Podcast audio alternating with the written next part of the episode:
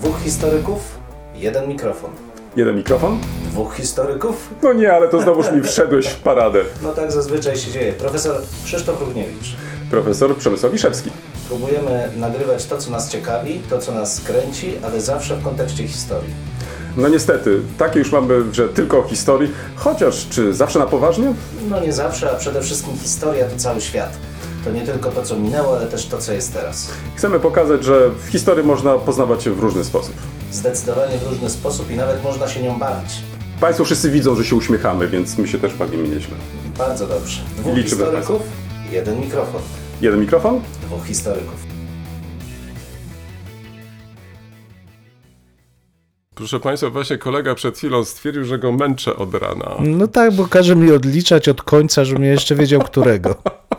No ale przecież mówiłeś cały czas 1, 2, 3, 1, 2, 3, to pomyślałem sobie, a zmieni trochę kolejność. No ale jeden jest na początku, no ale jeden jest na początku, a ja nie wiem, co jest na A on końcu. cały czas do przodu chce iść, No proszę cały państwa. czas do przodu, Rimmer forwards. A może czasami warto jeden krok do tyłu zrobić. Tak, a za nami tak, przepaść. tak. Proszę Państwa, w tym tygodniu strasznie dużo się działo u nas. E, Kolega był w Warszawie, ja w Berlinie, także w- rozjechaliśmy się. Znaczy nie rozjechano nas, tylko rozjechaliśmy się. No trochę, trochę, ale to ja podróż na wschód, to a tobie zazdroszczę, bo na zachód... Jak? Zaraz, zaraz. Jak na wschód? Ty tak do No Polski ja na wschód, centralnej no, no. pojechałeś, no. A to tam jest centrum, tak? Mm. no. Nie zauważyłem. Aha, no dobrze, skoro nie zauważyłem. No tak, z drugiej strony, jak się przekracza te były granice zaborowe, to No właśnie. no dobrze. Ale czyli jakieś dwa, trzy zdania chcesz o tej swojej konferencji? Nie, czy... ba bardzo, bardzo chętnie O. rzeczywiście y, na Możemy spotkaniu... pozdrowić przy okazji. Tak, tak, w Deutsches Historisches Institut, czyli w niemieckim Instytucie Historycznym w Warszawie, profesor Edward Mille zorganizował warsztaty związane z przygotowywanym przez niego projektem dotyczącym sąsiedztwa niemiecko-polskiego od późnego średniowiecza do wieku e, XIX. Dyskutowaliśmy przede wszystkim nad tym, czym ma być to sąsiedztwo, jak rozumieć to sąsiedztwo, jak ono się przejawiało, przede wszystkim w późniejszym średniowieczu. Takie dyskusje metodologiczne z jednej strony zawsze są ciekawe, a z drugiej strony czasami to jest takie dzielenie włosa na czworo, więc dużo mieliśmy intrygujących dyskusji, natomiast stosunkowo niewiele konkretnych wniosków, co zawsze mnie tak troszkę osłabia, ale absolutnie bardzo ciekawe spotkanie. No Dlaczego? bo ja jestem człowiek taki konkretny No tak, kolega by chciał od razu mieć na stole umowę. Proszę bardzo. Tak jest, coś, coś to, tu, to, to, to, to i, i prawda, tak, i jedziemy, tak, nie? tak, A tak. tutaj, no, ale dobrze, nie, ale dyskusja była naprawdę bardzo ciekawa, miło się spotkało, koleżanki i kolegów podyskutowało, więc bardzo dziękuję profesorowi Mylemu i profesorowi Rzeznikowi, dyrektorowi Instytutu za to spotkanie. Bardzo miło było. Mm, No widzisz. No to teraz proszę, teraz ty zadajesz pytanie. Y, Co cię zapędziło do stolicy tego przerażającego kraju e, zwanego Niemcami?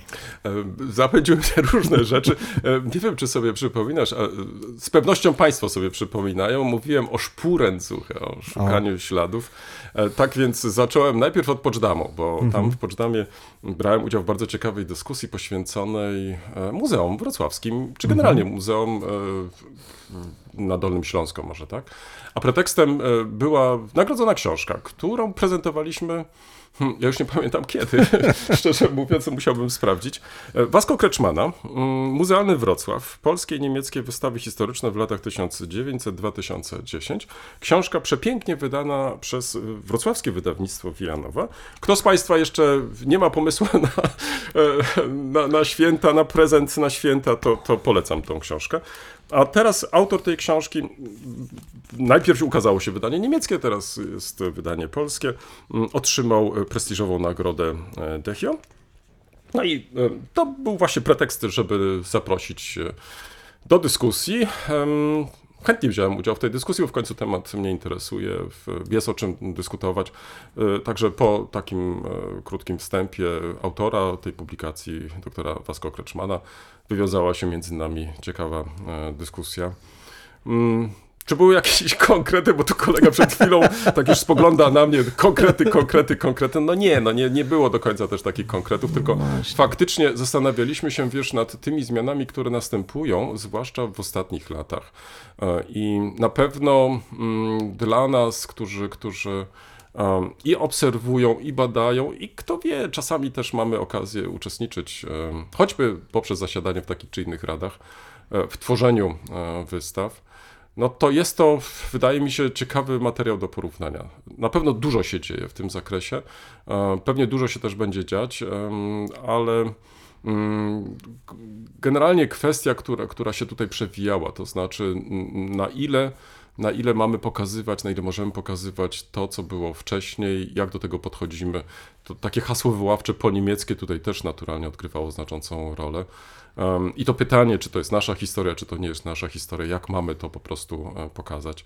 Więc ja myślę, że to nie są tylko dylematy autorów e, monografii wielkich, na przykład historii Śląska, e, czy poszczególnych miast, które znalazły się w granicach państwa polskiego po 1945 roku, ale także i w, choćby autorów wystaw, bo to też jest pytanie, jak zrobić taką wystawę, od czego zacząć, na co zwrócić e, szczególną uwagę. Tak więc e, wziąłem udział w tej e, bardzo ciekawej dyskusji. Było zimno, było ciemno, e, padał O, deszcz. o No, ogóle- Wszystko, co lubimy w środkowej Tak. Europie. no, dobrze się stało, że, że, że mogłem zostać e, przez noc i przenocować Poczdamie. Początkowo chciałem wracać do Wrocławia, ale to, to, to, to nie było naprawdę konieczne. Natomiast następnego dnia em, faktycznie pojechałem na jeden z cmentarzy e, berlińskich em, w dzielnicy Lichtenberg, w Zentralfriedhof Friedrichsfelde i znalazłem e, w pozostałości po mm, takim artystycznym, można powiedzieć, założeniu Misa van der Rohe, znanego niemieckiego architekta, mm, poświęcony mm, poległym rewolucjonistom, między innymi Czyli to, o czym Chodziło- opowiadałeś tak, ostatnio. właśnie, Róży Luksemburg i Karla Liebknechta. E, Odnalazłem to miejsce, e, tam znajduje się tylko cokół, bo tak jak e, tydzień temu wspomniałem, sam, sama ta instalacja została zniszczona przez nazistów w 1935 roku. 35. Um, sam e, pomnik powstał w 26.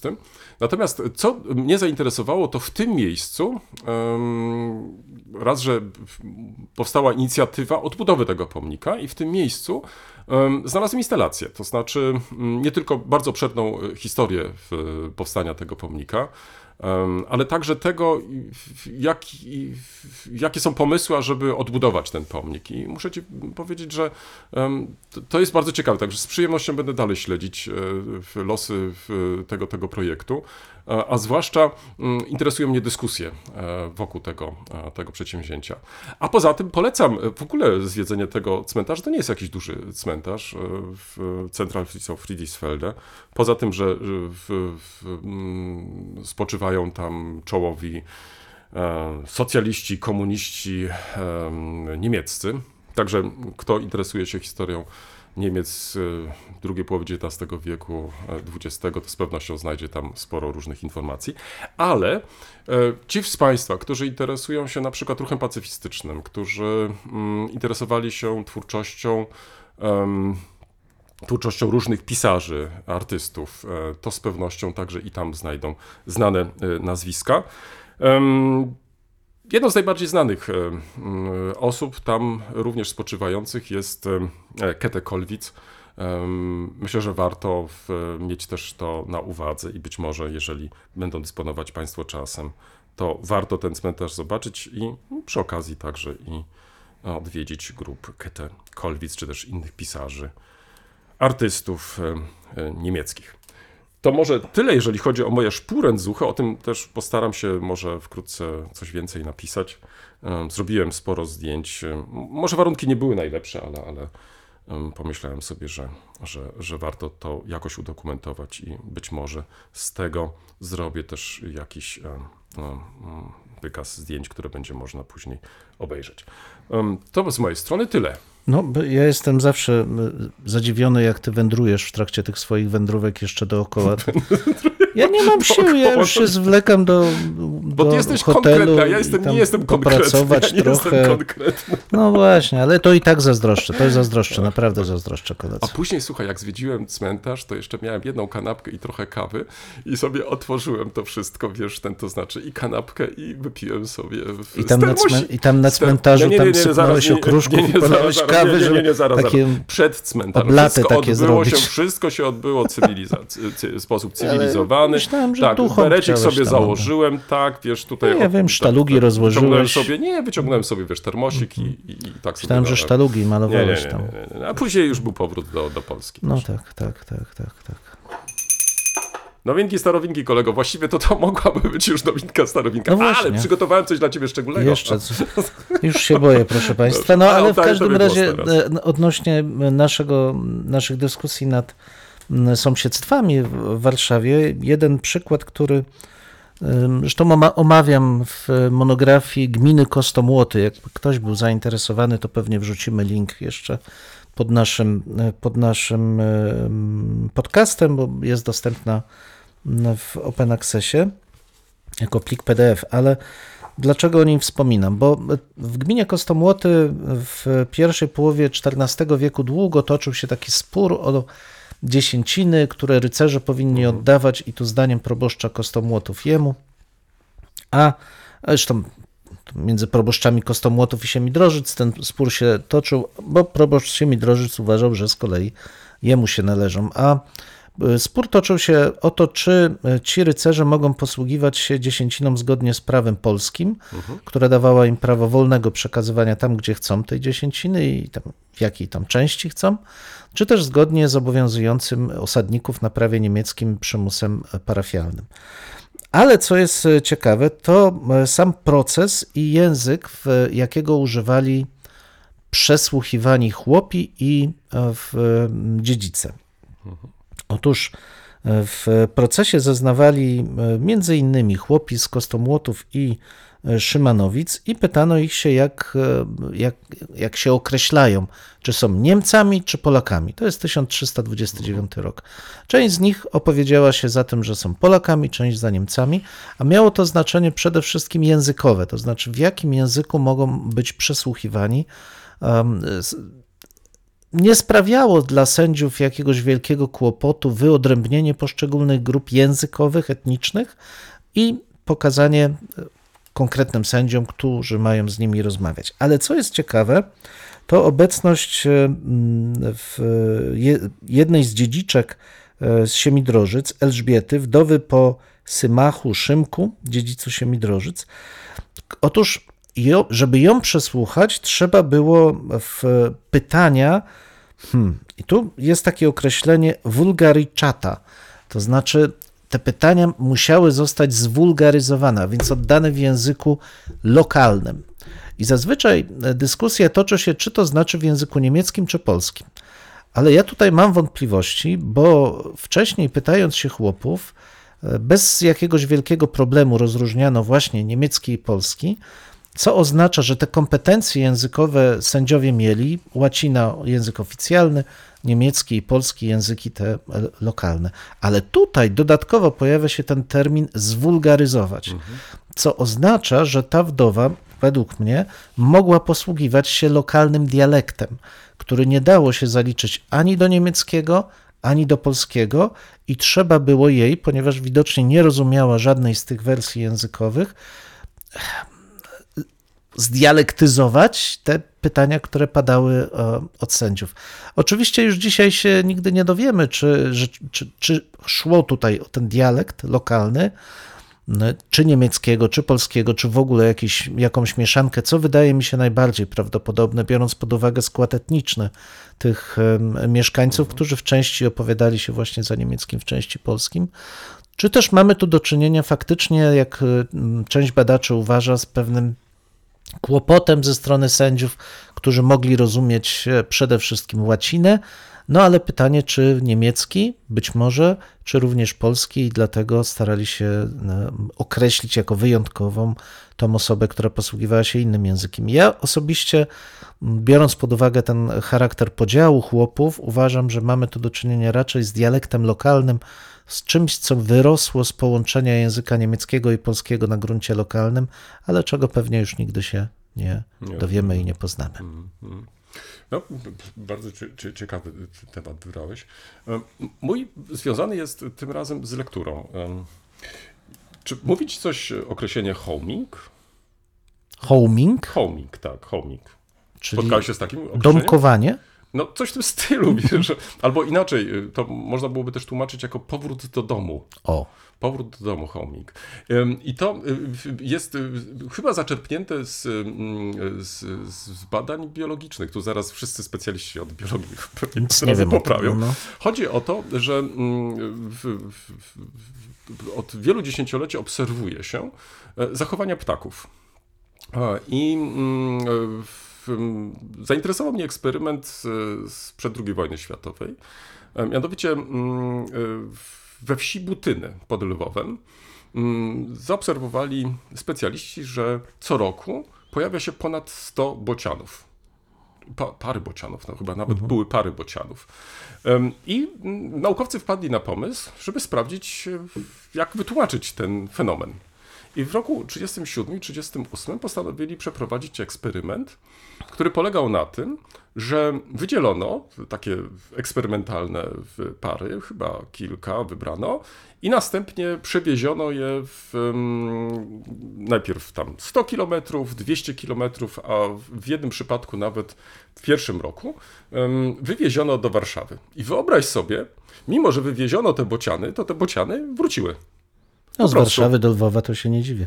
No, wiesz, ja nie wiem, czy akurat to odgrywało jakąkolwiek rolę, ale tutaj przede wszystkim chodziło o to, jak wytłumaczyć, że mimo, że w, w, pewnie zasłaniano im te, wiesz, takie... Te, Klatki. Tam nie tylko klatki, ale wiesz, te, te, co, co, co mają, takie dzioby czy, czy, czy, czy, głowy? No, głowy takie, takie kapturkami, nie? No, no właśnie, pewnie, wiesz, żeby nie Turek wiedziały, na gdzie... ten dziób, tak? No więc właśnie, nie, żeby nie wiedziały, wiesz, gdzie, O w którym, którym kierunku i tak dalej, wiesz. I faktycznie, wiesz, e, no wróciły i, i, i to było dla nich przykładem na to, że, że coś jest na rzeczy, to znaczy, że, że muszą być jakieś elementy, czy, czy to, wiesz, e, w budowie takiego ptaka, czy to przyciąganie ziemskie. Do dzisiaj, wyobraź sobie, mimo upływu lat, nie wytłumaczono tego zjawiska, e, mimo że próbowano go. Ale rok później powtórzono i e, podobne pytanie zadano. Tym razem zaczęto współpracować z lotem i wyobraź sobie, z tej wsi podlwowskiej przewieziono ptaki na lotnisko i wywieziono do Berlina, do i chyba do, do któregoś z miast, e, jeszcze wtedy przecież nie było państwa Izrael, ale w każdym razie e, na te tereny. I co się okazało? Że część tych ptaków wróciła. No z Berlina na pewno, ale z Lizbony to myślę, że tam zostały. Dlaczego ci to opowiadam? Ponieważ, e, ponieważ zresztą o tym wspomnę w, w tej części dotyczącej lektur. To była taka też cie- ciekawy punkt wyjścia do, do takich rozważań, co sprawia, że my wracamy, że wracamy do miejsc, na przykład z dzieciństwa, że wracamy z, do miejsc, które są nam świetnie znane e, i praktycznie to nie jest tak, że wracamy, bo musimy, tylko wracamy, bo chcemy. E, I to są takie miejsca, które faktycznie, mm, faktycznie, no, które odgrywają dla nas znaczącą rolę. I mm, to wszystko się pojawiło w, w, kontekście teraz trwającej wojny w Ukrainie i wielkiej fali uchodźców. I mm, przeczytałem kapitalny wiersz, ja go przytoczę w tej następnej części, e, właśnie poświęcony tej problematyce. Wiesz, to znaczy mm, to, to zestawienie obserwacji przyrody, w, pewnych zwyczajów, obyczajów e, i przeniesienie tego do tego naszego świata, to tylko pokazuje, ty cały czas używasz to określenie ekosystem, to znaczy jak jedno z drugim jest połączone i jak e, można e, łącznie w, traktować te, te różne bodźce, w, z którymi jesteśmy konfrontowani. I tutaj ten homing e, na przykładzie ptaków e, z bocianów z Podlwowa był taką dla mnie e, w sumie hmm, okazją, żeby o tym wspomnieć, a być może będę w, w przyszłości pisać na temat, na temat przymusowych migracji, to na pewno wykorzystam ten obrazek, bo bardzo mi się on podoba. A wiesz, jakie te bociany musiały być wkurzone?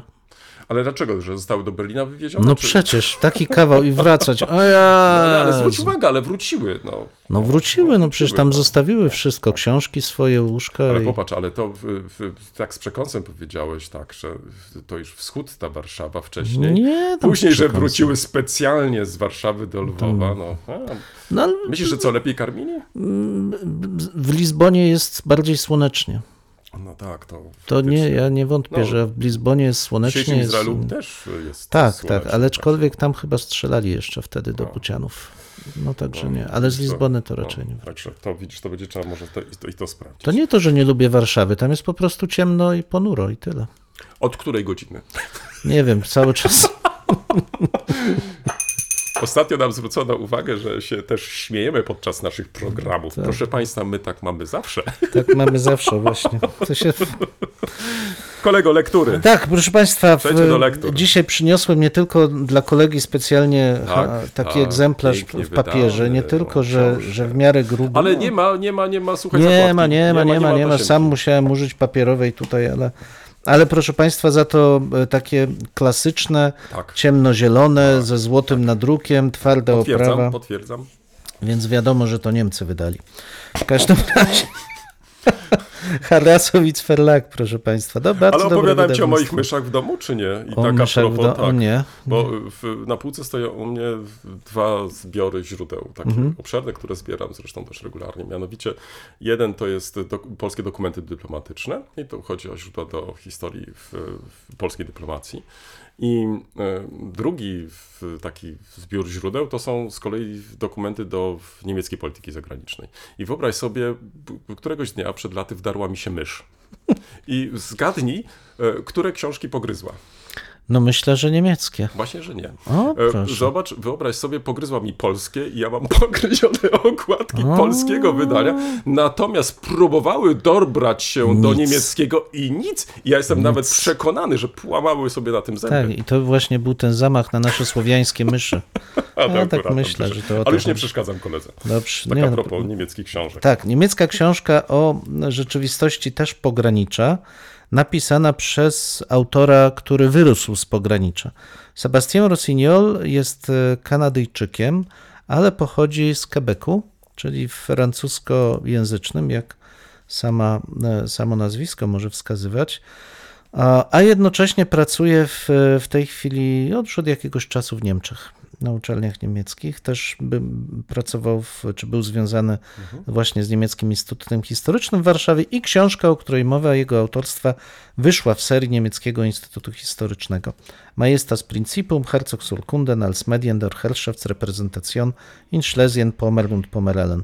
Czyli z grubsza e, dokumenty książęce jako środki prezentacji władzy, e, czy władcy, władzy raczej, Herrschafts, e, na Śląsku, e, Pomorzu e, Gdańskim i Pomorzu Zachodnim. Tak chyba trzeba by to przy tym Pomerellen, mhm. Pomerellen, Pomer. 1200-1325 i rzeczywiście autor w, przeprowadza drobiazgową e, analizę poszczególnych elementów dyplomatycznego formularza, czyli części dokumentów e, średniowiecznych, ręga, intytulacja. W mniejszym stopniu zajmuje się samym, samą treścią dokumentów, bo jakby nie ona jest przedmiotem tej pracy. Głównie kwestie ideowe zawarte w intytulacji i arendze oraz tak zwana wizuale retorik der Urkunde, czyli sposób e, przygotowywania dokumentu od strony e, takiej paleograficznej, więc inicjały, typ pisma, no, wszystkie tego typu e, rzeczy. Bardzo drobiazgowa e, praca, ale dlaczego też o niej mówię? Przede wszystkim dlatego, że jest ona ciekawym przykładem krążenia informacji, informacji naukowej. Praca wydana w 2019 roku. E, Zastanawiam się, jak to ładnie ująć, bo autor rzeczywiście dużo, dużo, e, em, dużo uwagi poświęcił zebraniu literatury z pewnym przekąsem powiem w typowy dla nauki niemieckiej sposób, czyli bardzo dużo szczegółowej literatury teoretycznej z bardzo e, intrygującymi rozważaniami teoretycznymi na wstępie.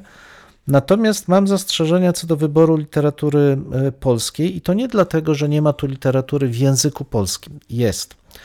Ale jest ona mocno wybiórcza, I co więcej, nie ma też publikacji, które wyszły w językach kongresowych, nawet są dostępne online. E, Sporo e, publikacji pochodzi z dość no, wybiórczego, wybiórczej kwerendy w czasopismach e, branżowych, czyli akurat Sobótki przede wszystkim. I co paradoksalne, ten sam artykuł, który w języku polskim w Sobótce jest tutaj cytowany, a który jest opublikowany online w języku angielskim, nie jest cytowany. To znaczy, że autor po prostu przejrzał rocznik czasopisma. I tyle. I nie zajął się jakąś kwerendą bardziej wnikliwą. Co pokazuje znowu, i tutaj mówię, ja nawet nie mam pretensji do autora jakiejś szczególnej, choć od razu powiem, wpływa to na konkluzję, ale chciałbym napisać recenzję, nie będę tutaj e, uprzedzał. Ale to pokazuje, w jakim kierunku też obieg informacji naukowej zmierza. To znaczy, część badaczy weszła już w ten tryb taki charakterystyczny bardziej dla science, bym powiedział. To znaczy, że zakłada się, że najważniejsze rzeczy są w czasopismach. Więc przegląda się czasopisma, natomiast publikacje, te, które dawniej, a moim zdaniem ciągle są najistotniejsze, czyli monografie, zostawia się na boku.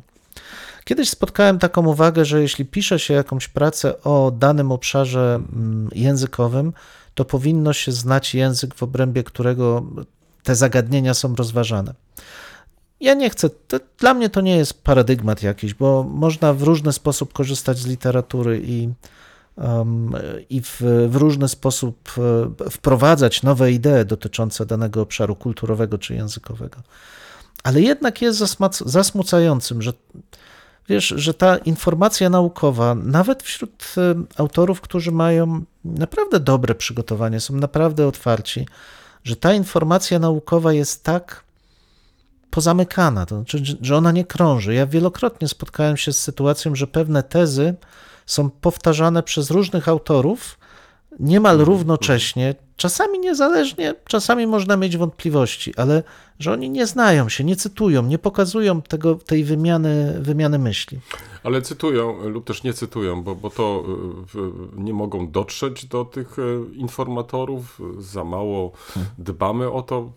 Ja teraz na przykład przypominam sobie, że bibliografia historii polskiej jest dostępna w internecie. Jest, tutaj ale jest strasznie wybiórcza. Bez większych problemów można Tak. byłoby z tego skorzystać. Dalej, y, jeżeli chodzi o, przywołałeś Sobótkę, to przecież wszystkie numery Sobótki również dostępne są w internecie jest, tak, i bez tak. większych kłopotów można I wiesz, to znaleźć. fajnie widać, Tak, że to, tak. co jest w internecie z czasopism, to jest cytowane w zasadzie. Mhm. Natomiast bibliografia historii polskiej, ja przepraszam bardzo, ale ona jest Mhm. robiona według takiego starego formularza i e, jest tak wybiórcza, Mhm. że dla mnie już nie jest pomocą. To znaczy, ona jest tylko, może być jakimś ogólnym wstępem. No dobrze, ale tu podjąłeś jeszcze inny temat, Mhm. mianowicie znajomości języka lub też jeszcze jest trzecia, wydaje mi się, możliwość, to jest niechlujstwo. Tak, tak. E, I albo się komuś nie chce tego zrobić, e, Mhm. albo wrzuca się z motyką na słońce i, i, i zamiast Mhm. na przykład odrobić lekcję i nauczyć się języka z...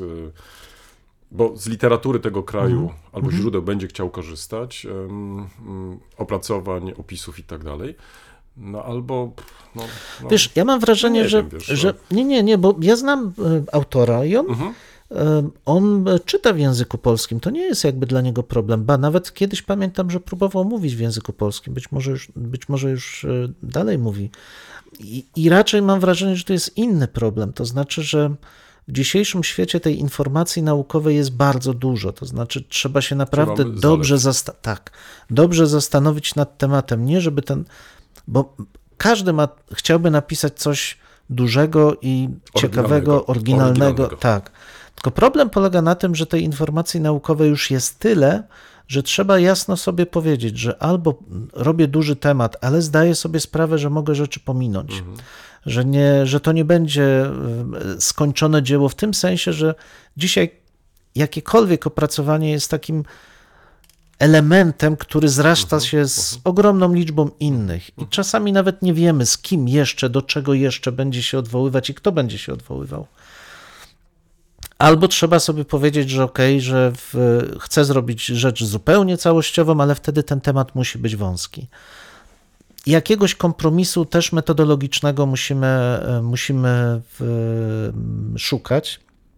Ta książka jest naprawdę, ma wiele ciekawych takich e, prób transferu refleksji nad prezentacją władzy i władztwa, głównie dla okresu wczesno-średniowiecznego, bo on jest lepiej opracowany. Autor próbuje to przenieść właśnie na materiał śląski i e, pomorski. Można się zastanawiać, czy to jest dobre porównanie, znaczy, czy, czy te, ta rzeczywistość śląska to jest porównywalna z rzeczywistością pomorską. Ja rozumiem, że autorowi trochę ze względu na jego pobyt w Deutsches Historisches Institut przyświecał fakt, żeby porównywać, czy chęć porównania obszarów, które e, znalazły się w obrębie kultury niemieckiej e, i te procesy można tam łatwo e, zobaczyć, ale tego tutaj nie widzę, od razu powiem. Więc bardzo ciekawa książka, ja naprawdę ją polecam, bo autor ma dużo ciekawych e, pomysłów, ale wydaje mi się, że przygotowując tego typu publikację wielo, idącą na jakby przecięcia różnych kultur, różnych e, kultur też historiograficznych, trzeba naprawdę dobrze się zastanowić nad tym, z, w jakim celu taka książka powstaje i w oparciu o co ona powstaje. Trochę tej refleksji tu mi zabrakło, co nie zmniejsza e, mojej, mojej generalnej e, no, wdzięczności dla autora, który zebrał tutaj bardzo dużo e, materiału. I na koniec, e, o czym rozmawialiśmy trochę wcześniej, generalnie polecam tą serię Niemieckiego Instytutu Historycznego. Niestety książki wychodzą w wydawnictwie Harasowicz Verlag. Mówię niestety nie dlatego, że jest to złe wydawnictwo, wręcz przeciwnie.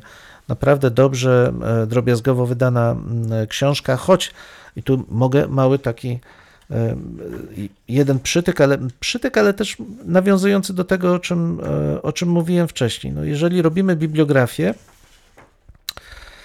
ty masz więcej z tym doświadczenia, no ale jeśli po, powstaje w Niemczech bibliografia, w której znajdują się nazwiska ze, ze znakami diakrytycznymi, to jaki alfabet obowiązuje? Czy alfabet, nie wiem, ogólnołaciński, czy jednak alfabet uwzględniający znaki diakrytyczne? Bo w tej pracy na przykład mamy e, Zeje, Zejetmajera, a zaraz potem Żerelika, a po Żereliku mamy Zielińską, Zielińskiego Zielonkę. No to znów y, ja jestem tu w kropce trochę, bo pewien szacunek dla, prawda, dla tej tradycji kulturowej, dla, z którym się komunikujemy, chyba wymagałby uwzględnienia jednak znaków diakrytycznych i tego, w jaki sposób się to buduje. No ale znowu tu moja, e, moja jakby uwaga dotycząca tych wydań jest raczej taka, że nie są dostępne online w Open Accessie, że jednak wydane w, za granicą są w większości niedostępne dla polskiego czytelnika. Niewiele bibliotek w ogóle kupuje e, te, Ale te widzisz, ale to, to jest właśnie ta kwestia też wydawnictw, y, w których publikujemy. Mnie się wydaje, że dzisiaj już takim standardem jest, że książka nie tylko ukazuje się w tej wersji papierowej, a tak Mhm. jak teraz właśnie miałeś okazję ją przedstawić na swoim przykładzie, ale równocześnie książka powinna być Mhm. dostępna w wersji elektronicznej. I to też mm, takiej, która jest czytalna przez wszystkich. Tak, tak, I tak. najlepiej w kilku formatach, bo przecież Mhm. e, mamy różne czytniki, Tak. E, w- różnych okolicznościach czytamy te książki, więc ja myślę, że w przypadku książki naukowej to powinno być e, oczywistość. Oczywiście cały czas jest ta kwestia open access i Mhm. mamy też e, sytuację, że coraz więcej, na szczęście coraz więcej książek naukowych jest dostępna Tak. na tych warunkach.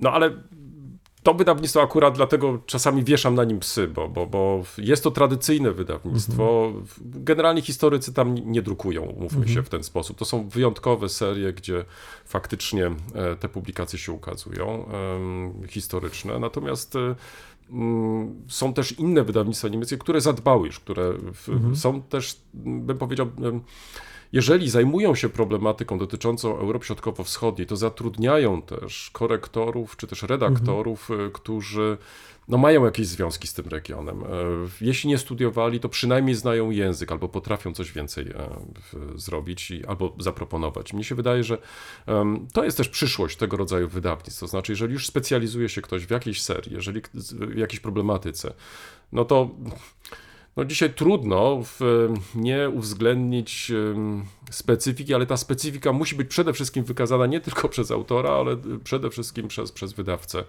bo to trochę też świadczy o tym, jak wydawca traktuje e, autora i problematykę i region, którym Tak, się po prostu tak, zajmuje. Dokładnie Więc tak. mnie się wydaje, że e, takie wydawnictwa, powiem może tak, e, no, chyba nie mają wielkiej przyszłości jednak, bo to w- jakby nie patrzeć, to także i my jako autorzy decydujemy ostatecznie, w, w jakim wydawnictwie chcielibyśmy opublikować e, naszą książkę i czy na przykład ta praca z redaktorem, nie wiem czy miałeś okazję pracować z redaktorami niemieckich wydawnictw, to muszę powiedzieć, że to jest praca ogromnie em, ogromnie pouczająca. To znaczy, Mhm. mamy redaktorów specjalistów, wręcz takich, którzy potrafią w, w dyskusji z tobą wpłynąć na przykład na poprawienie tego czy tamtego, przemyślenia jeszcze e, takiej czy innej rzeczy. I, I to uważam, że to jest bardzo cenne. To znaczy, tego, byś, tego oczekuję zresztą od, od każdego z redaktorów, że on jest dla mnie partnerem, że on jest też tym pierwszym czytelnikiem, ale równocześnie tym, który mm, no, stara się też, ażeby to, to dzieło faktycznie, nad którym wielokrotnie pracujemy przez, przez, przez lata, żeby, żeby ono po prostu nabrało tego blasku. I, od tego, jak w, jaka jest redakcja tego tomu, później faktycznie, o tym zresztą wspomnę w mojej części, jest też i warunkowane przyjęcie tak, takiej publikacji, bo rzeczą najgorszą jest faktycznie, jeżeli znajdujesz i błędy, i literówki, i to jest po prostu mm, irytujące i nawet może być najlepsza książka, ale ty ją odkładasz, bo, Tak. bo, bo nie jesteś w stanie po prostu się skoncentrować, bo już bierzesz ołówek, już zaczynasz podkreślać i nie koncentrujesz się na treści takiej książki, e, tylko po prostu na błędach, które e, Tak znajdujesz. No i Tak to jest. już masz po prostu e, ta przyjemność lektury, obcowania Mhm, z e, książką, no praktycznie gdzieś pff, w powietrze. Dokładnie tak. E, W, gdzieś e, udaje się. Tak jest. Niech tak będzie. Kolego, to No. twoja jest twoja lektura. Tak, to jest E, moja. To ja, proszę Państwa, e, może postaram się krócej niż kolega, choć e, nie wiem, czy mi się to uda. Nie, nagromadził stosik i mówi krócej. Nie, to nie dlatego, że nagromadził stosik. Zacznę może od e, tej lektury, którą już anonsowałem. Byłem na targach, kolego. 30. jubileuszowych targach dobrej książki we Wrocławiu. Em, kolega szczęśliwy, muszę powiedzieć, ponieważ on nie był na targach, jak mi wcześniej powiedział, a ja wydałem za dużo pieniędzy. A widzisz, a ja mówiłem ci, Tak, ja nie no, pojechałem, bo tak. sprawdziłem stan konta. Tak, no i, no i właśnie, no i to tak niestety, to nie wiem, kto lepiej na tym wyszedł. No, nie, nie zależy, ale ja nie żałuję, wiesz co, ostatecznie nie żałuję. Słusznie, nie wolno żałować. Nie, nie, miałem okazję, e, okazję przejść między stoiskami, sięgnąć po różne publikacje. Znalazłem dla siebie jedną czy dwie, dokupiłem książki, które gdzie indziej bym pewnie nie kupił, bo to są jakieś e, książki, które są w magazynach wydawnictw i nie zawsze są wykazywane na stronach, a tu miałem okazję uzupełnić swoje zbiory i tak dalej, i tak dalej. Tak więc ostatecznie, em, mimo że trochę pieniędzy wydałem, to, to, to, to nie żałuję. Natomiast em, książkę, którą chciałbym przedstawić, em, to jest książka mm, pod tytułem em, Domowroty, bo taki ma tytuł, Domowroty. Czyli to, to byśmy to, zobacz, to tłumaczył to homing. Włodzimierz Puchalski, znany fotograf e, przyrody, Klasyk. autor filmów e, przyrodniczych, ale też, co e, warto podkreślić, myśliwy. I ten temat, e, jak oceniamy dzisiaj myśliwych, znalazł się także i w tej książce, bo książka ta składa się, e, można powiedzieć, z dwóch takich części. Jest to katalog generalnie do wystawy, mm, zorganizowanej przez Międzynarodowe Centrum e, Kultury, a kuratorem tej wystawy jest mm, specjalista, e, znawca e, kultury Lwowa dwudziestolecia międzywojennego, także fotografii, e, Andrii Bojarow. I mm, ten katalog ukazał się w tym roku w Krakowie, przepięknie wydany. Opublikowano w tym katalogu ponad 100 zdjęć, przypominając e, w, pracę Puchalskiego. Ale e, zdjęcia też te poprzedzają, czy też partie zdjęć, które tutaj są prezentowane, poprzedzają bardzo ciekawe teksty.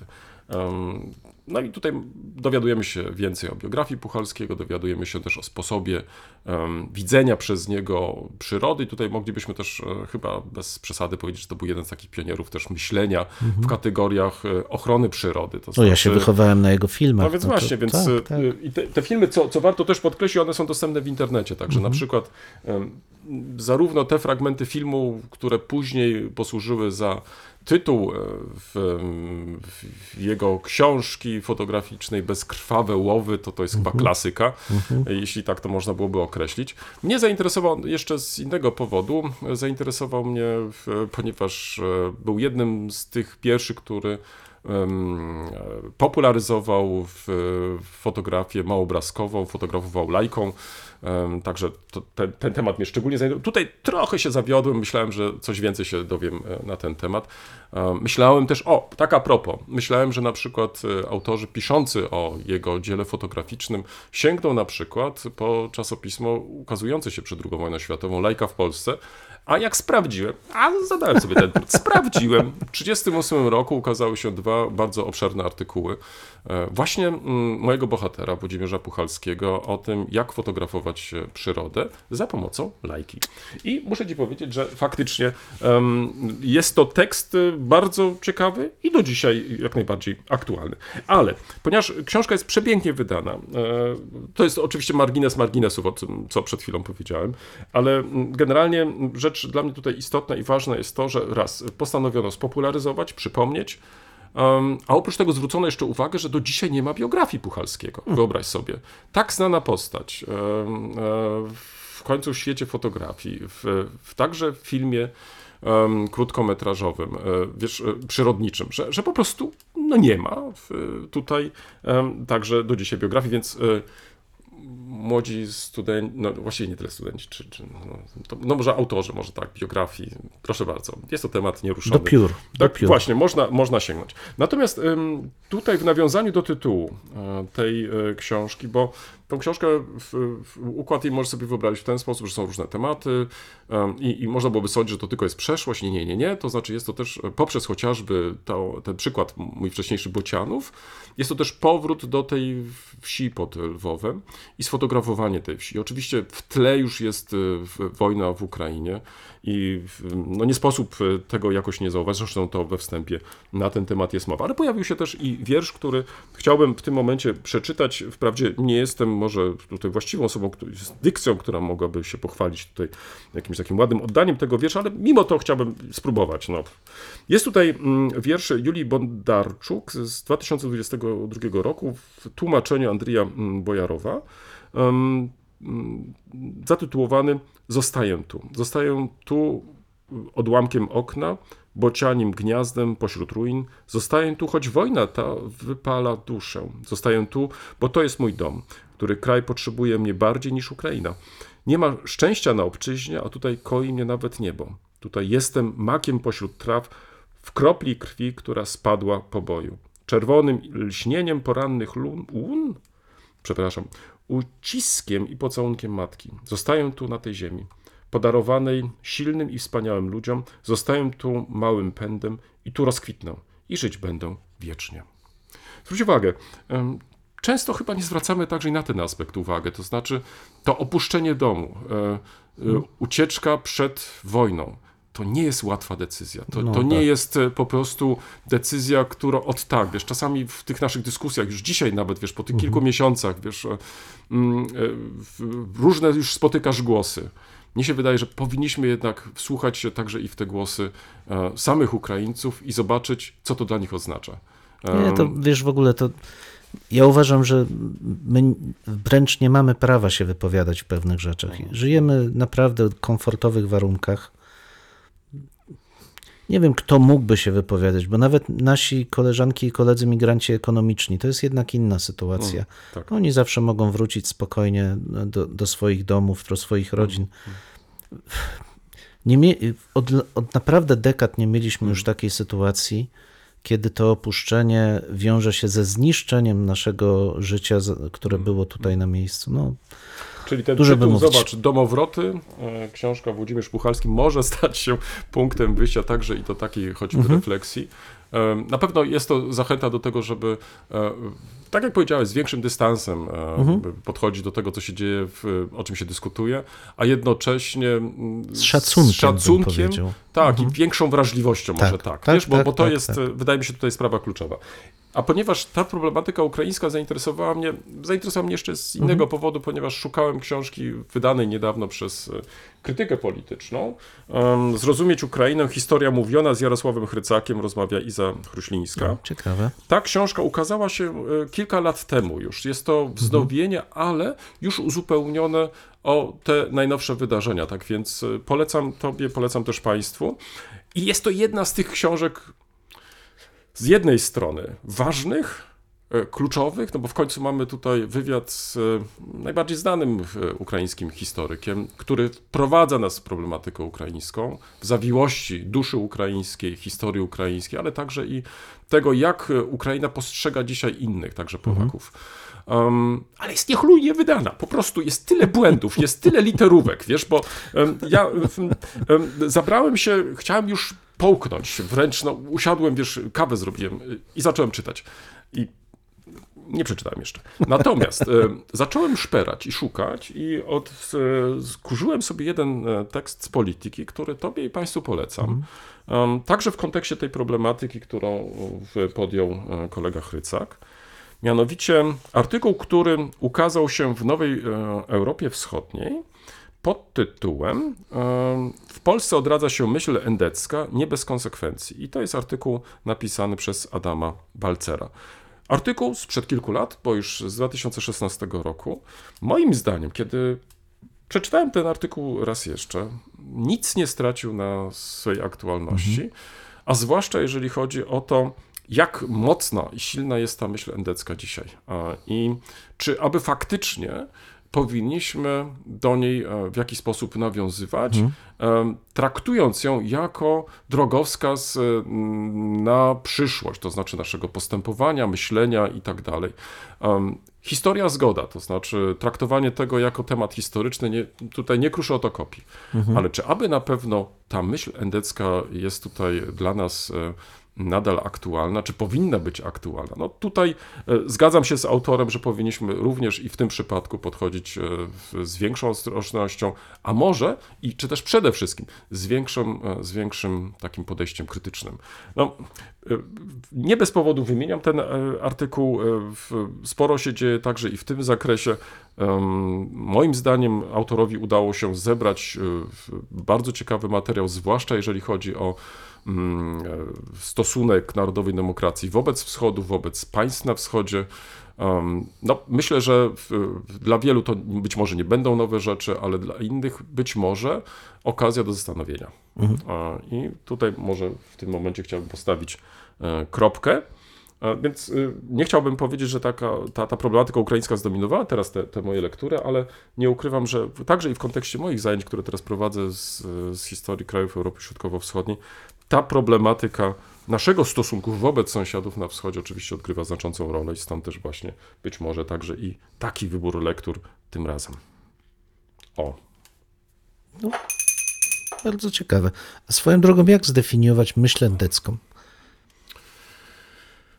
Wiesz, to, to jest taki... Znaczy, ja nie mówię, że to jest sprzeczne nie, Nie, określenie, nie, to znaczy, ale- to znaczy, ja myślę, że to jest jakiś taki konglomerat, wiesz, ten Mhm. różnego rodzaju zlepek różnych, e, różnych e, stanowisk, e, od samego Dmowskiego rozpoczynając No poprzez tak. jego współpracowników, zwolenników i tak dalej. I, i, I to pewnie są różnego rodzaju też mutacje, które się w następnych dziesięcioleciach pojawiły. No bo tak myślę, że wiesz, tam był Mm. to bardzo zróżnicowany nurt polityczny w ogóle. On się też różnicował tak, naturalnie, tak, wiesz, tak, także tak. w latach 30. zwłaszcza, także po No, przejęciu ciekawe. władzy przez nazistów. Ja myślę, że tutaj e, mm, generalnie chyba możemy stwierdzić e, coś takiego, że mm, ponieważ nie odbyła się debata na temat Mhm. e, dwudziestolecia międzywojennego, e, Żadna ocena też Mhm. e, praktycznie. e, Myślę tutaj o dyskusji ogólnopolskiej. No to Mhm. właściwie można powiedzieć, że cały czas poruszamy się w tych paradygmatach e, z tego właśnie okresu. Ale wiesz co, Między ja- jednym a drugim. A ja mam nie? tu dużo wątpliwości, bo czasami właśnie słyszę, że wyciągnięto znowu te trumny przysłowiowe tak. Piłsudskiego i Tak, Dmowskiego. tak, tak. A ja mam wrażenie, że to jest straszne uproszczenie. Znaczy, że maskuje się. Ale ono przekonuje, zwróć uwagę. No, to prze... znaczy no nadal. Boże, kochany, bo wiesz, jak to jest, chwytliwa metafora przekonuje, nie? A jeszcze jak odwołuje się do jakichś tradycji Mm. intelektualnych, no to Tak. człowiek czuje się od razu pod krawatem i muszką Mm, i, i wypowiada się wyprostowany i wy, z wypiętą piersią, ale ja naprawdę nie widzę. Jeżeli endecję sprowadza się do takiego dość prostackiego nacjonalizmu, a piłsudczykowskość Mm. do takiego no, siermiężnego e, Federalizmu. no prawicowo, prawi, nawet już nie federalizmu, bo ja tego federalizmu nie widzę. Kto, kto woła za federalizmem? Żeby tu chociaż były te federalne wątki, ale to raczej jest takie przekonanie, że potrzebna jest silna władza centralna i to jest, do tego sprowadza się tą piłsudczykowskość, to właściwie nie ma o czym rozmawiać. Znaczy to są nasze problemy, Nie, a no, nie... no, ale zgoda, no. ale to jest właśnie to, że brak dyskusji, brak Tak, jakiegoś absolutnie. takiego konsensusu, e, czym była ta, w, w, w, albo jak, jak była ta, jak Mhm. opisać tą epokę, czym była ta epoka, w, pełni się co, wiesz, było pozytywne, co było negatywne, tak, tak, a nie tak. tak jak w jednym, przypominasz sobie, w jednym z takich e, filmów animowanych pokazano ma, nam, że to był okres mlekiem i miodem Mhm. płynący, tak jakby nie było w ogóle żadnych problemów. Em, I zwróć uwagę, że, że brak y, takiego bilansu, Mhm. on pokutuje do dzisiaj, bo wybieramy sobie z tego rezerwuaru to, co nam odpowiada. No, No wiesz, no tak, to jest tak. akurat Co naturalne. potwierdza, nie? Ale... tak, no i co potwierdza Tak. takie czy nasze przekonania i tak dalej. Natomiast równocześnie zwalnia nas z tego, że, że powinniśmy stworzyć coś nowego, że powinniśmy Mhm. zaproponować jakąś inną narrację. I to jest, widzisz, mi Tak. się wydaje, jako e, naj, największym problemem. Na pewno to, czego brakuje, bo się tu rozgadamy za bardzo, ale mi brakuje takiego wielopunktowego spojrzenia, z różnych punktów widzenia na tą, tak. e, na tą epokę, bez determinanty jakiejś, bo, bo tu bardzo łatwo popaść właśnie albo w nadmierny taki apologetyzm, albo z kolei w krytycz, taki krytycyzm niedostrzegający chociażby industrializacji, jaka się też wtedy już e, dokonywała, czy przemian kulturowych. Dużo wątków ciekawych, które można na tej podstawie budować, ale na pewno nie przenosić, moim zdaniem, anachronicznych dyskursów na dzisiejszą sytuację, która jest zupełnie inna. Ale wiesz, tutaj poruszasz jeszcze inny temat, e, to jest kwestia rocznic na przykład. I tutaj można by równie dobrze zapytać, czy to właśnie rocznice nie napędzają nam O właśnie tego Boże, powrotu. to już kiedyś Ale o tym rozmawialiśmy. To, ale sam widzisz, że, że e, może to jest to przekleństwo rocznic, No wiesz, jest, no jakby nie patrzeć. jest, tak, tak. no. Znaczy to jest przekleństwo zwolnienia z myślenia, ale to... Ale widzisz, do, do tego też nawiązaliśmy. Natomiast ja już zadzwoniłem, nie wiem, czy zwróciłeś Tak, uwagę. tak, tak, tak, tak. Co po E, trochu nasza dyskusja zresztą dotyczy Ta, tak, no, dotyczy. To, to em, punktem wyjścia w ogóle to są dwie książki, które mm, ukazały się lub też inaczej. Jedna się już ukazała, druga Mhm. natomiast e, ma się ukazać w tym tygodniu. E, I sobie pomyśleliśmy, że będzie dobrze mm, nie tylko mm, może króciutko wspomnieć o tych książkach, ale też być może poświęcić trochę więcej uwagi. Ja nie mówię, że teraz y, nam się to uda podczas tego odcinka, ale być może w następnych do tego nawiązać i, i w, w więcej uwagi sprawą metodologii historii, czy generalnie kwestią metodologicznym jako takim. I teraz, jeżeli pozwolisz, to tylko króciutko może o tych dwóch publikacjach, o których wspomniałem. Pierwsza publikacja ukazała się e, w nakładem wydawnictwa e, Uniwersytetu Wrocławskiego. Jest to mm, publikacja profesora Wrzoska, e, pod tytułem Historia, kultura, metafora o myśleniu historycznym. To jest jedna książka. Natomiast druga książka e, jeszcze się nie ukazała. Ona ma dopiero znaleźć się w księgarniach w tym tygodniu. Jest już przed sprzedaż, e, z tego co zauważyłem. Jest to mm, publikacja mm, pod e, redakcją e, profesor Domańskiej e, i e, profesora mm, i profesora Pomorskiego. Pomorskiego e, i profesora Pomorskiego. Wiesz co, ale to teraz to, to mi zrobiłeś ciekawe, bo ja tak wiesz, e, przeglądam szybko, ale faktycznie i profesora mm, Pomorskiego, e, metodologia historii. E, Metodologia historii i wydaje mi się, że to jest e, też ta książka, e, na którą chyba czekaliśmy. To znaczy, ona raz, że była zapowiadana już e, e, jakiś czas temu. Trochę informacji mieliśmy na ten temat, choćby sięgając na bardzo dobrą stronę. Polecam wszystkim bardzo dobrą stronę em, Forum Badaczy Teorii, Historii, Historiografii, Metodologii Historii, e, bo tam można znaleźć e, te właśnie mm, informacje o różnych e, etapach powstawania, ale także i o innych projektach realizowanych przez uczestników tej właśnie grupy badaczy. No i właśnie, i, ukazała się, i ukaże się e, w, w książka Wprowadzenie do metodologii historii. I teraz tutaj mam przed oczyma spis treści, bo także teraz ten spis treści jest dostępny. I mm, ta mm, publikacja składa się z pięciu generalnie części. I tak, mamy historię jako przedmiot refleksji metodologicznej, później mamy metodologiczne problemy poznania historycznego, następnie metodologiczne problemy warsztatu badawczego historyka, metodologia, krytyka i etyka poznania historycznego i ostatnia, piąta część to metodologiczne problemy subdyscyplin historycznych. Czy refleksja metodologiczna jest ważna w historii? Od tego bym zaczął, wiesz? Kolega rzucił pytanie, które uderzyło. Co? No, przedstawiłem ci dwie publikacje, No tak, które, które tak, tak, e, tak, tak. mają właśnie taki charakter. E, Jeśli chodzi o autorów, to są to przecież znani i cenieni metodolodzy historii. No, redaktorzy, znaczy nie, nie, nie, bo, o ile o profesorze Wrzosku, no, no wiadomo, No ale profesor Domańskiej, no i. i ale są, oni są redaktorami, tam mają No nie, oni, nie, krótkie to masz, teksty. Nie, ale oczywiście, Tak, to tak. zgoda, ale ja nie, ale tutaj, a to mnie nie słuchałeś, ja powiedziałem, że to są uznani autorzy, no i metodolodzy. No, no. No tak, to są, No, absolutnie. No, no. I oni są redaktorami, masz rację. To znaczy, autorem y, pierwszej Mhm. publikacji to jest profesor Wrzosek, natomiast redaktorami tej Tak drugiej jest. wspomniane przez nas osoby.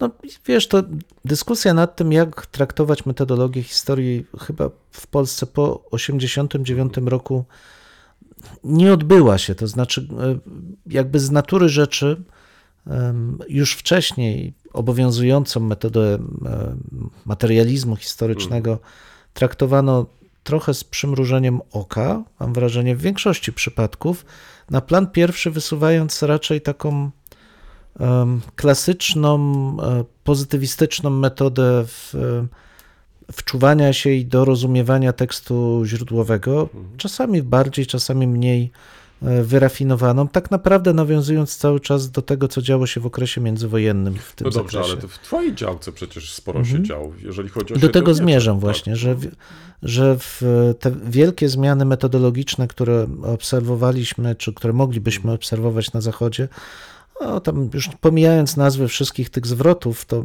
przecież za, zaczęły się one dużo wcześniej, bo lata 80. i 90., początek XXI wieku są takim okresem wzmożenia w humanistyce, gdzie bardzo dużą uwagę zwraca się na komunikację, proces komunikacyjny, ale też na grupy, mm, które nie tworzyły dyskursu, czy tworzyły go w sposób em, nieuprzywilejowany, a więc kwestia wydobycia pamięci o tych grupach, ich pamięci, kwestie tożsamościowe, kto ma prawo do odrębnej bądź do wspólnej tożsamości, a w związku z tym pamięci i dyskusji o tym. Tu, tu można by tych tematów bardzo wiele wyliczać i część z nich jest rzeczywiście zawarta w tej książce. No trudno nam powiedzieć, jak zostało omówione, ale rzeczywiście przebogaty jest ten To wiesz co, zestaw to ja mam e, propozycję tematów. taką, to my może tak sobie ogólnie po, porozmawiamy jeszcze o sensie i, i, i tak dalej. I bez sensie. Nie, poczekaj, a w, w przyszłym tygodniu em, moglibyśmy na przykład e, szerzej porozmawiać sobie o książce profesora Wrzoska. Czemu nie? Nie. Myślę, że to, to Aczkolwiek to są w większości przedruki, to też trzeba powiedzieć. Ta- ta- Tam nie ma, nie przypominam sobie, czy są tam nowe No publikacje. więc, b- przyjrzymy się temu dokładniej Mhm. i, i sobie po prostu podyskutujemy i to byłaby taka rozgrzewka. Bo wtedy mielibyśmy czas, Mhm. za dwa tygodnie na przykład, e, sięgnąć e, w, do właśnie wspomnianej przeze mnie e, pracy zbiorowej e, i zastanowić się, e, co jest nowego, co nie jest nowego, e, czy warto, czy nie warto. No, jeśli nic ciekawszego się nie wydarzy, ale ja, ja bym wrócił, bo Mhm. nie, nie, nie, nie, bo nie, nie ma problemu, tylko ja bym wrócił do tego samego pytania, Zobacz, na ile, sobie zadanie domowe. na ile w historycy Mhm. w Polsce em, poważnie podchodzą do metodologii w ogóle. Mhm, Ja nie chcę się wypowiadać za wszystkich, bo przecież to jest ab- absurdalne. Poza tym nie znamy. e, No, oczywiście, że tak. Natomiast jest coś, wiesz, uderzającego w tym, że w, w zasadzie taka dyskusja metodologiczna się nie przetoczyła przez polską historiografię po 1989 roku. To ja pamiętam pierwsze kongresy mediewistów, bo mamy takie w e, Polsce i sekcje poświęcone metodologii, e, historii historiografii i metodologii. I one grupowały po kilka, kilkanaście osób, słuchaczy, łącznie z referentami. Na ostatnich dwóch kongresach nie byłem, nie, nie wiem na ile się to zwiększyła ta liczba, ale no jakby nie przypuszczam, bo Czy to byli badacze, badaczki z całej Polski, czy, czy jakieś Tak. bardzo wyraźne Nie, znaczy, ośrodki? Wiesz, no wiadomo, że takie ośrodki są w miarę wyraźne. Na pewno wokół e, profesor Domańskiej taki ośrodek e, Czyli z Poznań. tak. Poznań, on zresztą podzielony, bo wokół trudno mówić o środowisku profesora Wrzoska, bo on jest postacią taką bardzo dominującą i w zasadzie można mówić o pewnych, w moim odczuciu, pewnych takich skonfliktowaniach między, ale metodologicznych, między e, środowiskiem profesor Tomańskim i profesorem jest tak, źle, to Wrzoskim. jest ferment naukowy. No jest ferment, No. no. ale w jednym ośrodku. No ale w końcu coś się dzieje, słuchaj, Koń- jest action, no, no. no, no jest action. Poza tym mamy Lublin wokół Tak. profesora e, Pomorskiego. Tak. W, mm, wokół antropologii historycznej myślę, że Warszawa i Toruń, kilka, kilkanaście osób też z tym e, związanych. Swego czasu wokół profesora mm, Kwiatkowskiego w Szczecinie trochę się działo, w tej chwili no jakby nie. Mhm. Um, ale do czego zmierzam? Że to są właśnie środowiska, które trochę, moim zdaniem, odtwarzają to, co się wydarzyło na Zachodzie. Nie nawet w sensie wątków dyskusji, choć też, ale pewnego specyficznego sposobu dyskutowania, który eliminuje powszechny udział. Znaczy, to są dyskusje bardzo wyspecjalizowane. To zresztą, jeśli weźmiemy pod uwagę, że w tym dyskusji zachodnioeuropejskiej już nie mówi się o metodologii historii jako zbyt narzędziowym terminie, tylko o filozofii historii. I te dyskusje rzeczywiście, jak weźmiemy na to najważniejsze czasopismo History and Theory, no, no to dla większości historyków tematy, które są tam poruszane, są kompletnie hermetyczne i nieprzydatne w ich refleksji. No i, i to jest chyba to rozejście, że z jednej strony ta filozofia historii może być impulsem, e, w moim odczuciu, do refleksji nad tymi tematami, którymi się zajmujemy, ale nie dostarcza narzędzi. Natomiast e, brakuje czegoś, co pomogłoby studentom w sposób usystematyzowany zapoznać się właśnie z takimi podstawowymi elementami warsztatu historycznego, ale pod kątem takim teoretycznym. Przeglądając spis treści, mam spore wątpliwości, czy znajdziemy tą drugi element w, w tej metodologii historii. Bardziej nastawiłbym się na to, że będzie to właśnie zestaw takich impulsów, e, które pomogą nam, studentów, jak powiem brzydkie słowo, rozruszać intelektualnie, żeby pokazać im różne strony refleksji Jeśli nad będą chcieli historią. w ogóle. Będą chcieli. Przecież to są, to są No naprawdę. nie, no, no zgoda, jeżeli zalecisz im lekturę, natomiast... ale czy wiesz, to są tak naprawdę. od siebie? To są naprawdę fascynujące tematy, no bo zwróć uwagę, Znaczy, że też. Słuchaj, y, y, umówmy się, że tematy, które nas fascynują, niekoniecznie muszą fascynować No ale- naszych studentów. No. No ale słuchaj, podstawowe pytanie, nawet takie ontologiczne, czym się zajmujemy, czym Tak. jest historia? Przecież ono się przewija cały czas, natomiast często w formie takich, wiesz, rozmów. Ja to nazywam mózgowizną, to znaczy nie, nie, bez e, oparcia w refleksji, która już została dokonana, tylko tego, co my sobie tam wymyślimy w danym momencie, a to za no dobrze, mało. ale to popatrz, ale to A teraz... te to- reflek- dyskusje są cały czas Ale to przecież. wytłumacz mi teraz, No. czy w takim razie, bo z jednej strony, ja nie, generalnie ja nie mam nic przeciwko temu, że przybliżamy to, co się dzieje Mhm. na przykład gdzie indziej. Um, że, że jest tam jakaś recepcja, Mhm. że, że być może z tym też polemizujemy. Ale czy to oznacza, i tego byś oczekiwał, że powinniśmy wypracować swój własny punkt widzenia, swoją własną metodologię, Mhm. e, mając na uwadze naturalnie to, co się dzieje w nauce historycznej światowej? Nie, wiesz co, bo, bo to trochę brzmi tak, jakbyśmy my musieli wybudować własny silnik. Własny silnik, no bo me, metodologia jest takim silnikiem, to znaczy to jest, to jest ten... To ten kościec. tak, no, to jest ta to, rama, tak, no, to, co nas się, tak. buduje, co mówi, co też buduje wspólne ramy pewnego porozumienia Tak. między badaczami, że Mhm. wiemy mniej więcej według jakich założeń ktoś prowadzi działalność poznawczą, więc nie musimy za jak każdym razem... się tak. poruszać po tematach. No właśnie.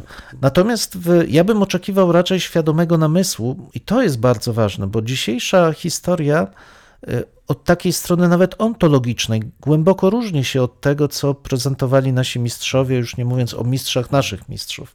To już nie jest, i to trzeba zawsze powtarzać, to nie jest pokazywanie, jak było naprawdę w jednej formie niedyskutowalnej i zamkniętej. T- Dzisiejsza metodologia historii, czy dzisiejsza historia jest taka policentryczna, ja bym powiedział nawet, że polisemantyczna, że mamy tutaj wiele punktów widzenia, ale to absolutnie nie oznacza, że nie ma prawdy, nie ma dążenia do prawdy, bo czasami z tym się też zderzamy. Z tym brakiem zrozumienia, że wiele wersji wydarzeń nie musi wcale oznaczać odrzucania prawdy. I to tylko jeden z przykładów, Tak, tak, bo mamy też te przecież refleksje to dla mnie ważne nad grupami mniejszościowymi, tożsamościowe. Jak je włożyć w to nasze wyobrażenie teraźniejszości i przeszłości, Generalnie nad regionalizmem, co ciebie też szczególnie Oczywiście, że tak. I, ale to też, wiesz, różne kwestie są. No, chociażby ten dyskurs, który w Polsce kompletnie zboczył na manowce, czyli dyskurs związany z historią kobiet czy historią dzieciństwa. Tego drugiego praktycznie w ogóle nie ma, a ten pierwszy budzi jakieś niezdrowe emocje, które zupełnie nie powinny mieć miejsca, pomimo tego, że dotyczy grupy, to aż głupio mówić, jak można nazwać połowę ludzkości grupą mniejszościową, ale tak jest, która praktycznie nie ma swojej historii, nie, nie ma.